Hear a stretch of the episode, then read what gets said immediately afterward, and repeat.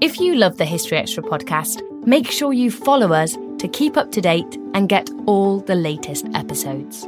Thanks for your support, and I do hope you enjoy this episode. This episode is brought to you by Indeed. We're driven by the search for better, but when it comes to hiring, the best way to search for a candidate isn't to search at all. Don't search, match with Indeed. Use Indeed for scheduling, screening, and messaging so you can connect with candidates faster. And listeners of this show will get a $75 sponsored job credit to get your jobs more visibility at Indeed.com slash History Extra. Just go to Indeed.com slash History Extra right now and support our show by saying you heard about Indeed on this podcast. Terms and conditions apply. Need to hire? You need Indeed. When you need mealtime inspiration, it's worth shopping Kroger, where you'll find over 30,000 mouthwatering choices that excite your inner foodie. And no matter what tasty choice you make, you'll enjoy our everyday low prices, plus extra ways to save, like digital coupons worth over $600 each week. You can also save up to $1 off per gallon at the pump with fuel points. More savings and more inspiring flavors make shopping Kroger worth it every time. Kroger, fresh for everyone. Fuel restrictions apply.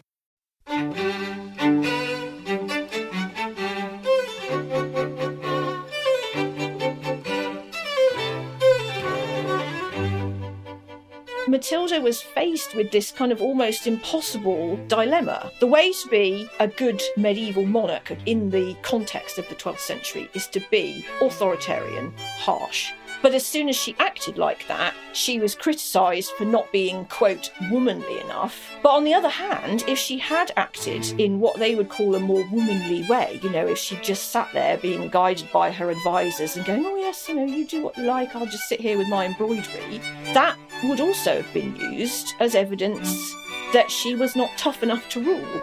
That was Catherine Hanley on the challenges facing Empress Matilda in the 12th century. You're listening to the History Extra podcast from BBC History Magazine. We're the UK's best selling history magazine, available in print and several digital formats all over the world. Find out more at historyextra.com forward slash subscribe or look out for us in your digital newsstand or app store. Hello and welcome to the History Extra podcast. I'm Rob Attar, the editor of BBC History magazine. Today's interview is with Catherine Hanley, whose latest book tells the life story of one of the most powerful women in medieval England. Our staff writer Ellie Cawthorne paid a visit to her Somerset home recently to find out more. For today's podcast, I'm in Somerset, joined by the historical writer and researcher Catherine Hanley. Catherine is the author of a new book, Matilda, Empress, Queen, Warrior, which follows the dramatic life of the 12th century royal leader Matilda, who battled her cousin Stephen for the English throne. So, to start us off, could you help listeners at home by giving us a potted biography of who Matilda was. So, Matilda was the person who should have become England's first queen regnant. She was the daughter of King Henry I, uh, who was himself the son of William the Conqueror, so that places them. Um, Henry and his queen had two children, a son and a daughter, and his expectation originally was that his son, William, would follow him on the throne. But William drowned in an accident, quite a famous accident called the White Ship disaster in 1120 when he was 17.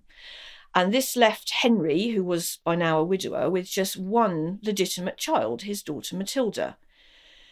Now, he was quite keen that he should be succeeded on the throne by a child of his own. But this was unprecedented to leave the throne to a woman. And the only reason that he could really even vaguely consider this possible was because of who she was, because of the sort of character and experience that she already had. So she had been brought up originally in the expectation that she would be a queen consort. She would marry a foreign prince or a foreign king, and, and she would um, help Henry form a strategic alliance, and she would go and live there. And indeed, this is what happened. She was shipped off to marry the emperor, the man we would later call the Holy Roman Emperor, um, when she was just eight years old. She was sent away from her mother, her father, her brother, everything that she knew, to a foreign country, German speaking country, to marry a man who was much older than her and whom she had never met. Now, this would have caused a lot of children to collapse in a heap, probably. I mean, these days it's the sort of thing that we understand could traumatize a child for life, but you know, different rules applied in the 12th century, and, and she had no choice, so she went. And she grabbed hold of the opportunity with both hands. By the time she was 12, she was multilingual, she had a fine grasp of the politics of the empire. By the time she was 14, she went with him to Rome and she was crowned as his empress. And by the time she was 16, she was ruling Italy on his behalf as his regent. You know, this is a woman who knew what she was doing. And at that point, it looked like her future was going to lie in the empire. But then the news came to her that her brother had drowned. Um, and then a couple of years after that, she was widowed when her husband, Emperor Henry, died. And she had no children. She didn't need to act as a regent for anyone in the empire. So she went back to Normandy and, and then England, and she was named by Henry as the heir to the English throne. And this threw a lot of people into a quandary. The barons, the nobles of England all took a public oath that once Henry was dead, they would support Matilda's claim to the throne. And among the people that took that oath was her cousin Stephen. Matilda continued um, in the position of Henry's heir, and she had to get married again because there's no point naming a childless, unmarried woman as your heir because the situation is just going to be replicated in a few years' time when she dies with, with no children of her own. Um, so her father arranged another marriage for her to Geoffrey, who was the son of the Count of Anjou, known as Geoffrey Plantagenet, from his habit of wearing a sprig of broom called Plantagenista in his hat, the first man to bear the name Plantagenet. The problem was um, Matilda didn't like this marriage. She was the widow of an emperor and the daughter of a king, and he was the son of a count. She was, at the time the marriage was organised, she was 25 and Geoffrey was 13. Um, but she had no choice. If she wanted to be a serious contender for the English throne, she had to get married, she had to grit her teeth, she had to do what her father wanted. So she did it. Marriage was a bit of a disaster to start with. They didn't get on very well. They separated. Eventually, they were forced to get back together and they produced the all important son, followed shortly by a second son, which is always a good, good backup. Um, and everything seemed to be fairly rosy. She she was married. She had two sons of her own. She was recognised as her father's heir. But then her father died. Henry I died in December of 1135 um, at which point he was in Normandy, but Matilda was in Anjou. She was hundreds of miles away. So the news did not reach her um, for, we don't know exactly when, but it would have taken at least a week for the news to reach her. And during that time, somebody else saw his chance and he took it.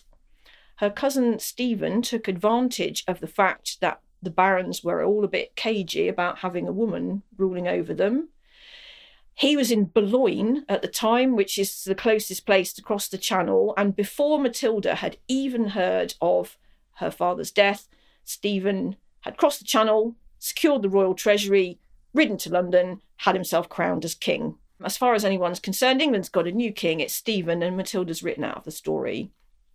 Many people, particularly many women in a 12th century context, might have just given up. Matilda was not the sort of person who was going to give up. Um, she spent a few years um, having to stay where she was because she didn't have the the resource um, to to enable her to launch an attack on England. But in a few years' time, the resource came to her in the defection of her half brother Robert of Gloucester from Stephen's cause. So Robert of Gloucester was the son of Henry I, but he was illegitimate, so he himself could not have a claim to the throne. And he threw his considerable uh, riches and resources and weight behind Matilda, and this allowed her to invade England, which she did. Again and again in this story, the fact that Matilda was a woman comes into play. It's kind of an in- inevitable um, obstacle that she faced. Yes. Um, the way that we're told the story um, is also shaped by the fact she was a woman.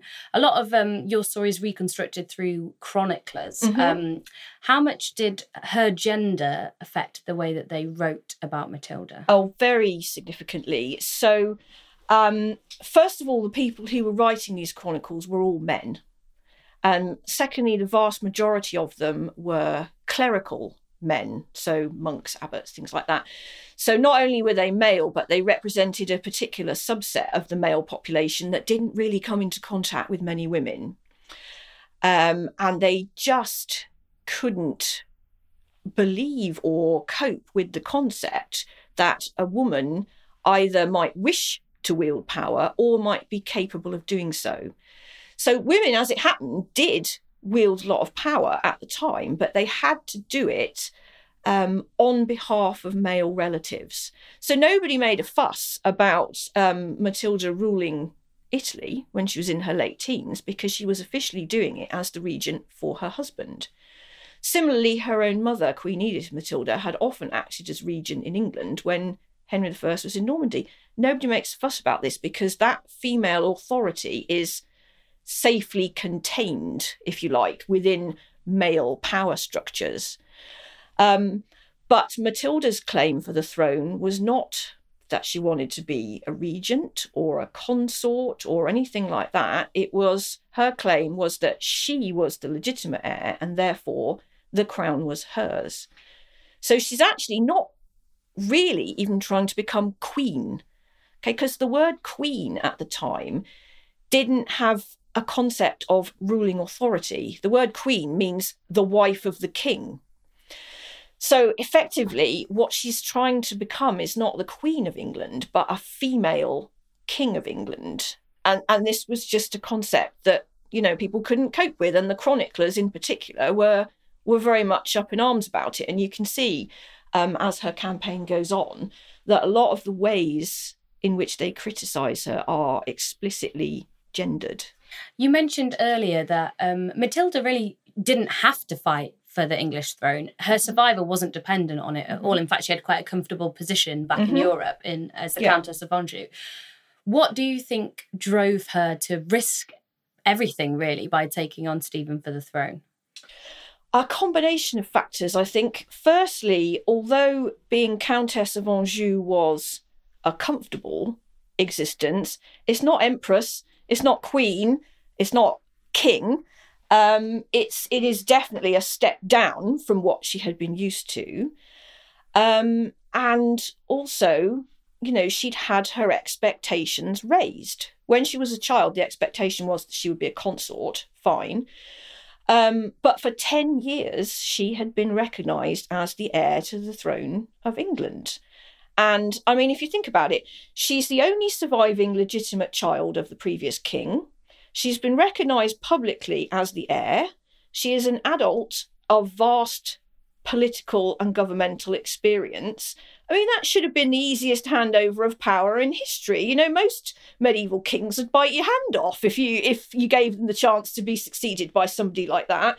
And it was solely the fact that she was Henry's daughter rather than Henry's son um, that this came about. You know, if she'd been Henry's son, who was an, a multilingual, talented, experienced adult, nobody would have batted an eyelid at her succeeding to the English throne. I think from um, events like that, we can infer things about Matilda herself, about her Mhm. character, that she was determined, that she was, like you say, incredibly able. What Mhm. else can we infer about her character and her personality? Well, we can infer firstly that she was the sort of person who would not give up. I mean, there was a period between 1135 and 1138 where Stephen has been crowned as the King of England. He's recognised by everybody as the king. He's in possession of the throne. She's stuck in Anjou. She's pregnant at this time again for a third time, which means that it's obviously difficult to, you know, traveling was quite a physical activity at the time. And if you're if you're pregnant, obviously um, that that made it a lot more difficult.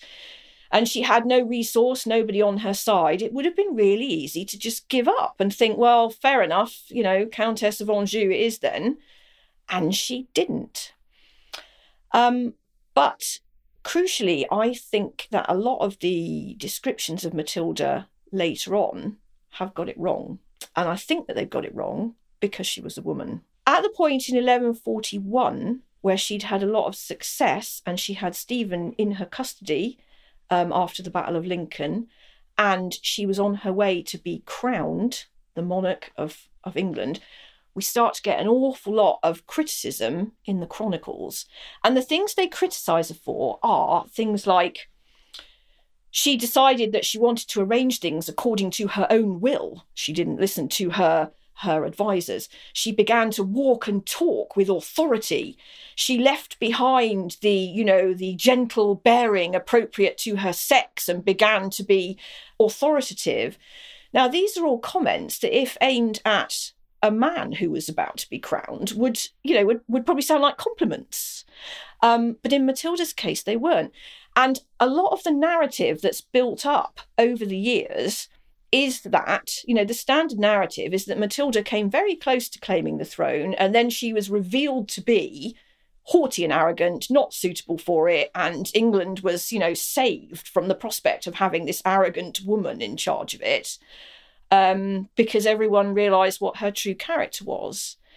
And I don't think that's the case. Um, as I say, I think if you aimed exactly those comments at a man, you know, they would sound quite complimentary. You know, she was acting with authority because those were the examples that she had been set.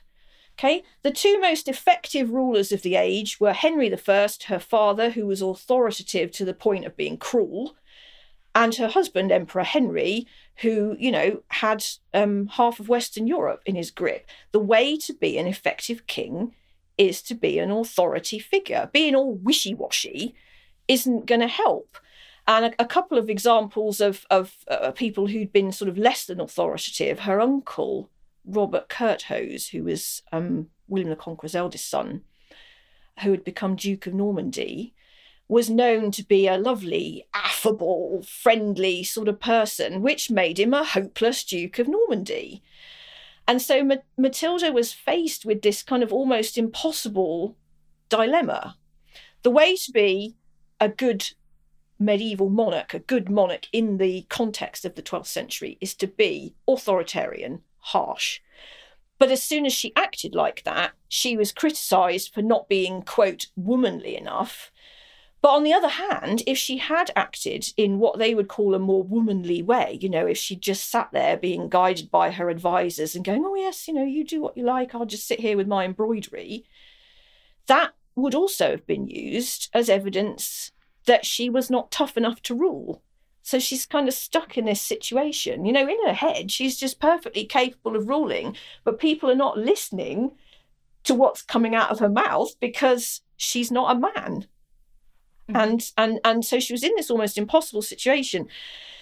And so eventually what she realized in a, in a great feat of self-awareness was that she was never going to sit on the throne of England herself. She'd come very close to it. There'd been this huge backlash against her, and she'd been chased away from Westminster and not crowned. And if she had been the haughty, arrogant person that people think that she was, she would have kept going. She would have kept saying, No, it's my crown. I'm going to fight for it, even when all was lost. But she was self aware enough to realize that this was not going to happen and that she had to fit herself into the male power structures. So she switched tack and she said, Now I'm fighting on behalf of my son. My son, Henry, is the true heir to his grandfather, Henry I. And once she switched fighting on behalf of her son, her attitude became a lot more palatable. This episode is brought to you by Indeed. We're driven by the search for better, but when it comes to hiring, the best way to search for a candidate isn't to search at all. Don't search, match with Indeed.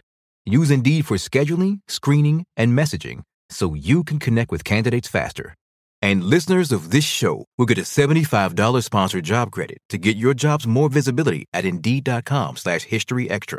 Just go to Indeed.com slash History Extra right now and support our show by saying you heard about Indeed on this podcast.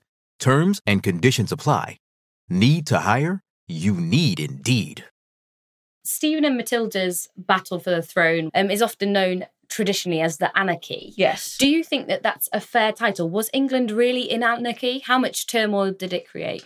Well, there is some discussion on that point as to how anarchical was the anarchy.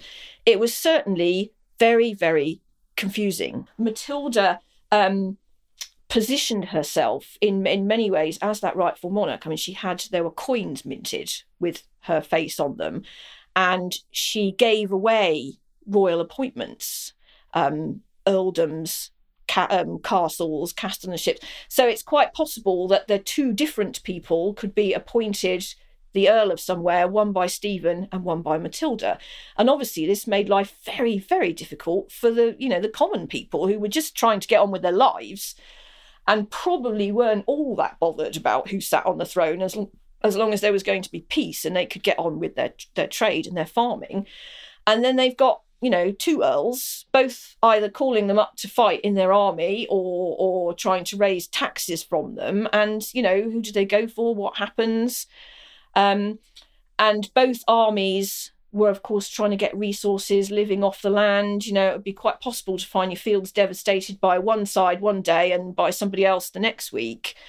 So, in that sense, it was it was anarchy. You know, there were still functioning government structures and and, and things like that. So it wasn't complete chaos, but certainly if you were a you know a, a farmer, life probably wasn't all that pleasant you mention her son Henry did become Stephen's heir through a negotiated mm-hmm. settlement. Would you see that as a victory for Matilda, or was it just a concession in a humiliating defeat? Well, it's very difficult because it's a bit of both. I mean, on the one hand, um, she succeeded in her overall quest. Okay, she hasn't sat sat on the throne, but she has ensured that the person who will succeed Stephen is her son and not his son which is a great victory. It's what she's been fighting all these years. But the actual treaty that drew it up is basically a bit of a slap in the face. Stephen's claim to the throne, his own claim, was not based on hereditary succession. It was based on the fact of his coronation. People were trying to claim that Henry, who, who became Henry II, was the king by hereditary succession from Henry I. The question would arise as to why he was not king already instead of Stephen. Um, but if the throne was to be passed in hereditary succession from Stephen, the question would arise as to why was it not his own son and not Henry? So legally, they had to work out this kind of fudge, if you like. So officially, Stephen adopted Henry as his son. Okay, so that he could say, um, I'm the king because I've got the crown on my head, um, and I'm leaving the throne um, in good succession order to to Henry, who will be from now on, you know, effectively my beloved son. So after everything that Matilda has done all these years to fight and fight to put her son on the throne, um, officially, Henry is becoming king because he's quote Stephen's son. And honestly, you know, if that was me, I'd be wanting to put my fist through a wall. of course, Matilda's son Henry did go on to become king, mm-hmm. and she um, was then Queen Mother. Yes. What kind of role did she have as Queen Mother? How politically influential was she? Um, she had a great deal of influence on on her son. So um, one thing we have to remember is at the time that Henry was crowned King of England, he was 21, and he was already the Duke of Normandy and the Count of Anjou, and in right of his wife Eleanor of Aquitaine, he was also the Duke of Aquitaine. If you think about that in terms of a map, he's got this vast geographical area that he is in charge of, and he can't be in all of it at once.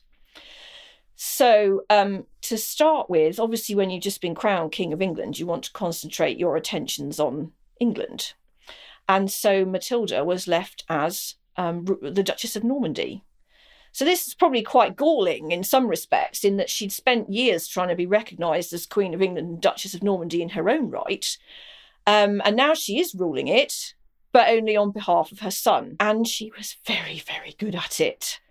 Um, you know, Normandy could be quite a difficult place in the 12th century. You know, barons not getting on with each other, starting private wars. There's always the threat of the King of France wanting to encroach on the borders. There's rebellions. And, you know, she kept it all in hand. Um, she was a very good advisor to Henry. Um, if we take two examples, one of Henry's early ideas when he became King of England was that he would uh, he wanted to conquer Ireland um, to give it to his brother, his younger brother, to rule over. Matilda persuaded him not to, um, mainly, I think, because she thought he would be spreading himself far too thinly. The Irish Sea could be quite choppy, and if he was in Ireland, it would be quite possible that he would get stuck there for months, which, you know, wouldn't help the rest of his realm. So he agreed with her and, and shelved this idea for a while. Um, and then he had this other great idea that he was going to get his friend Thomas Becket to be Archbishop of Canterbury. And Matilda really thought that this was a bad idea and she advised him against it. Really should have listened to his mother. Um, and that would have solved a lot of problems. And she actually acted as an intermediary um, between them. And there's an absolutely fabulous letter where um, Thomas Becket has written to her asking her for help um, to be an intermediary with her son, and she basically just slaps him down, the Archbishop of Canterbury, and tells him to stop making such a fuss. She's a woman at this stage in her 60s, which is a fair age for the for the 12th century, especially when you add up, you know, all the mileage of all the places that she's travelled to and the things that she's done. And she's negotiating with the new emperor, she's negotiating with the king of France, you know, she's doing all this for her son until she she she died. Um, but you know there aren't many unsuccessful claimants to the throne of England who've died in their beds peacefully of old age while being recognised as you know the senior stateswoman of Europe. So you've got to count that as a win, really, even though she never sat on the throne. Every single monarch of England and, and later of Great Britain is directly descended from Matilda even the, the Georges, the Hanoverians, and the Stuarts, they're all directly descended from her. Not always by male primogeniture, which she might have been quite pleased to know, sometimes through a female line, but they've all been descended from her. And she also left this legacy of having been an influential queen mother and this was a baton that was picked up by others. I mean, most notably Eleanor of Aquitaine, her daughter in law. And although she didn't sit on the throne herself, the the precedent was set, if you like, that the crown could be passed through the female line. And this was to have a, a lot of effect later on during, you know, the Wars of the Roses and some of the later succession issues. Um, as the subtitle of your book suggests, Matilda had very different roles throughout her life. She mm-hmm. was an mm-hmm. empress, she was a mother, she was a queen, mm-hmm. she was a wife. Mm-hmm. Um, which area do you think that she had the most significance in? What was her most important role? I would say probably the later part of her life when her son was on the throne, but she was his guider, his advisor, um, and his regent. I think that was the point at which she was able to wield power most effectively. And that is sort of where she's had the greatest legacy.